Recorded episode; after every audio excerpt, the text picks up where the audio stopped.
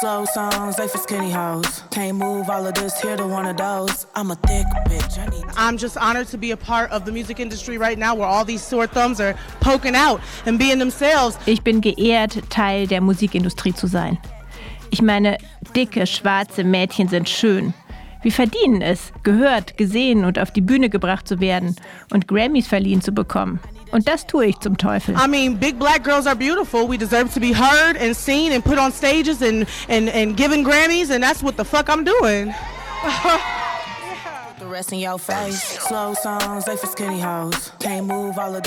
Das ist Lizzo, US-amerikanische RB-Künstlerin, schwarz, dickleibig und selbstbewusst. Natürlich wird sie, ob diese Eigenschaften des Öfteren mal angegriffen, aber als prominente, wohlhabende Künstlerin kann sie sich noch relativ gut wehren und sie tritt sogar aktiv für mehr Body Positivity ein. Dazu aber später mehr. Zunächst wollen wir auf den historisch-soziologischen Spuren des Phänomens Fatphobia, also der Dickenfeindlichkeit, wandeln, zusammen mit der kalifornischen Soziologin Sabrina Strings. Denn es gab ja mal eine Zeit, da war Schlanksein alles andere als ein Körperideal. We can find resonance of it, remnants of it, pretty much everywhere in artistic culture. We look at the Renaissance, and this was the heyday of the valuing of voluptuous, fat, curvaceous physiques. We have the work of people like Titian and Peter Paul Rubens um, as prime examples. Schauen wir in die Renaissance, zum Beispiel bei Rubens. Die Kunst war prägend für die damaligen Schönheitsideale. Und das änderte sich schlagartig mit der Sklaverei. Nun sahen viele EuropäerInnen zum ersten Mal überhaupt in ihrem Leben Schwarze. Und schwarze Menschen waren von Natur aus etwas dicker. Zudem wurden ihnen bestimmte Eigenschaften zugesprochen, zum Beispiel mehr Appetit, mehr sexuelle Aktivität, mehr Triebhaftigkeit eben. Die EuropäerInnen sahen sich also gezwungen, sich davon abzugrenzen. Sie brauchten ein neues ästhetisches Ideal, eines, das ihre Selbstdisziplin repräsentierte. What we as Europeans need to do is differentiate ourselves from them. We need a new aesthetic ideal. We need one that is exemplary of our self discipline. And this is how we get for the first time, really, in the Western world, the spread of a new aesthetic ideal overtaking voluptuousness, and it was thinness. There was starting to be this difficulty differentiating over time with the spread of slavery who should be slave and who should be free. In den Kolonien musste permanent entschieden werden, wer versklavt werden und wer frei sein sollte. Und zunächst wurde das an der Hautfarbe festgemacht. Aber mit der Zeit gab es immer mehr Mixed Race Menschen. Und darüber hinaus mussten andere Charakteristika bestimmt werden. Da Schwarze als viel sinnlicher galten, wurde bei Schwarzen, vor allem bei Frauen, Übergewicht viel stärker wahrgenommen und somit eine neue Art der Rassentheorie begründet. Neben der Hautfarbe wurde also der Körper als neue Kategorie der Identifizierung geprägt. Es galt nicht mehr nur schwarz gleich minderwertig, sondern auch vollleibig gleich minderwertig.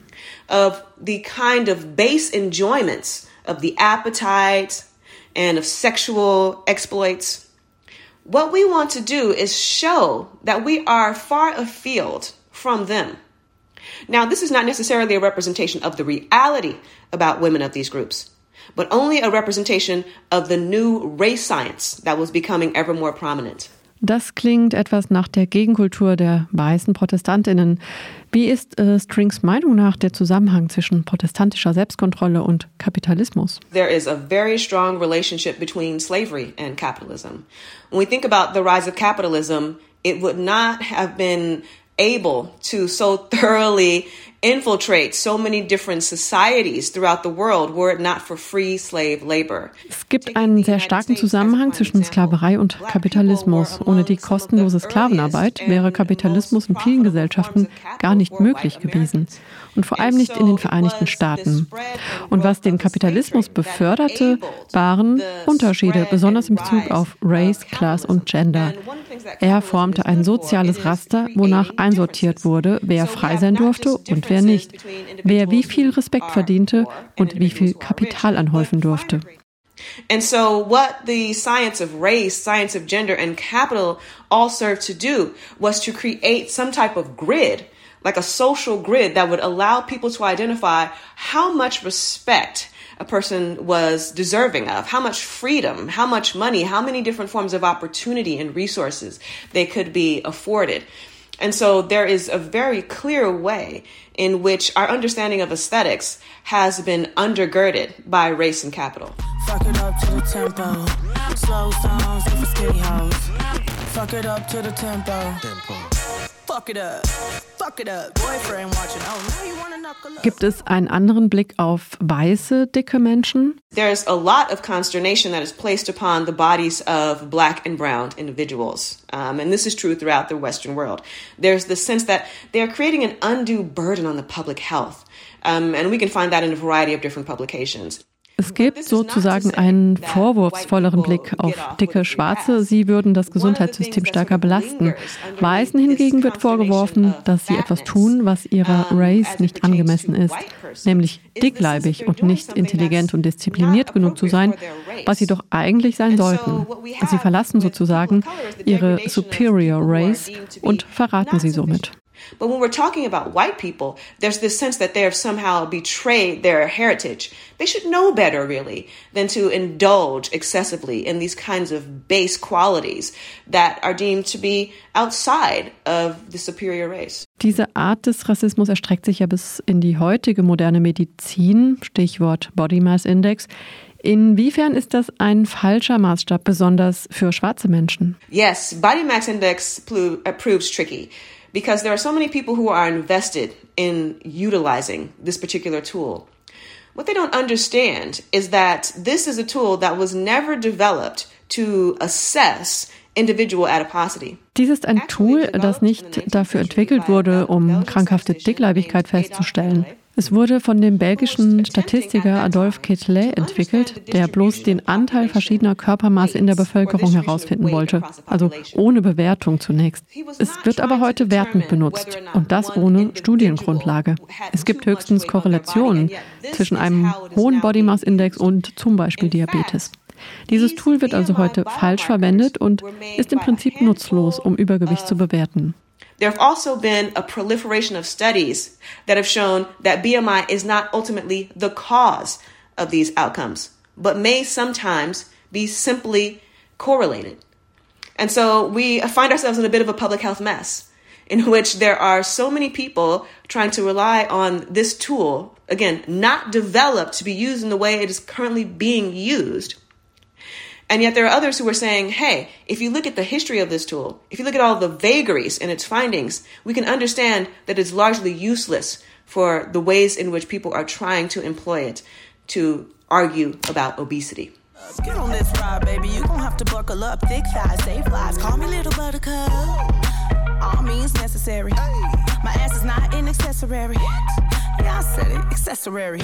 Twerk skills up on legendary. Slow songs, they for skinny hoes. Can't move all of this here to one of those. I'm a thick bitch. I need tempo. Schwarze, dicke Frauen sind noch stärker als Männer und vor allem mehrfach von Diskriminierung betroffen als Schwarze, als Frauen und weil für sie das Schlankheitsideal noch stärker gilt als für Männer, da Frauen ja seit jeher durch ihr Äußeres bewertet werden. Wie kann diesem Problem begegnet werden? Well, you know, to solve the problem of fat phobia, we need to solve the problem of racism. And we put it like that, we understand that it's a much more difficult and entrenched problem to uproot than it would seem on the surface. I believe that racism will one day be eradicated. Um Fettphobia zu besiegen, müssten wir den Rassismus besiegen und das ist natürlich ein viel tiefgreifenderes Problem. Eines Tages wird das bestimmt der Fall sein, aber das geht nicht so schnell. Und vor allem dann nicht, wenn wir in einem Wirtschaftssystem leben, das auf Rassismus und Sexismus basiert. Aber wir könnten Fettphobia schon mal sehr verringern, indem wir zum Beispiel diesen Body Mass Index abschaffen. Viele dicke Menschen trauen sich ja schon gar nicht mehr überhaupt zu Ärztinnen zu gehen, weil sie nicht stigmatisiert werden möchten und dadurch dann langfristig doch krank werden können. Es bräuchte eher einen ganzheitlichen Ansatz, der Menschen als Ganzes anschaut. Familiengeschichte, Ernährung, Bewegung, Kultur, Gene und so weiter. And as you might imagine, if people are afraid to go to the doctor because they don't want to be stigmatized, they're more likely to have more difficult to address health problems in the long term.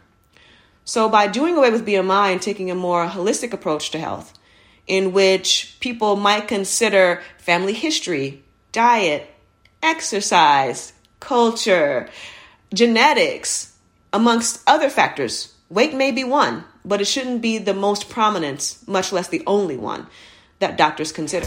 Let's go, cat, brrr. All the thick girls down on a brrr.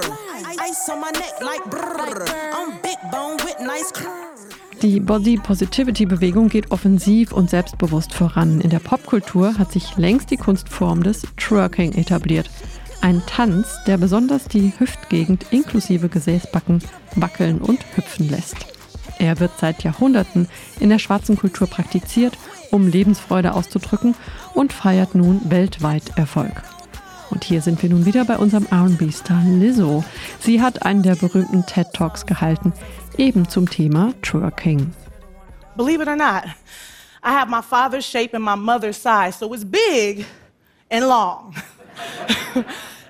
Ich habe die Größe meines Vaters und die Dickleibigkeit meiner Mutter geerbt.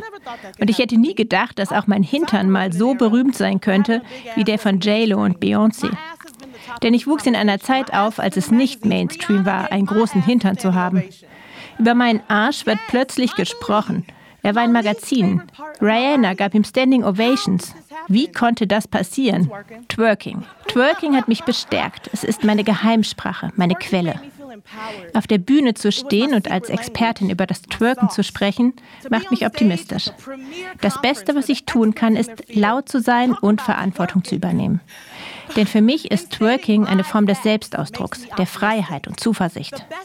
Ich twerke, weil es auf die schwarze Erfahrung, auf meine Kultur begrenzt ist und weil es mir sehr viel bedeutet. Ich twerke, um meine Kraft anzuerkennen, um mein Schwarzsein, meine Kultur zurückzufordern.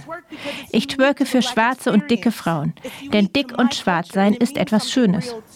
Ich twerke, weil es für mich so natürlich ist wie das Atmen. Schwarze Frauen erfanden das Twerken und Twerken ist Teil der Revolution. Wir haben es immer gemacht. Wir werden es immer tun, weil wir die Blaupause sind. I twerk because it's as natural to me as breathing. Black women invented twerking, and twerking is part of the revolution. We've been doing it. We're going to keep on doing it because we have and always will be the blueprint. Fuck it up to the tempo.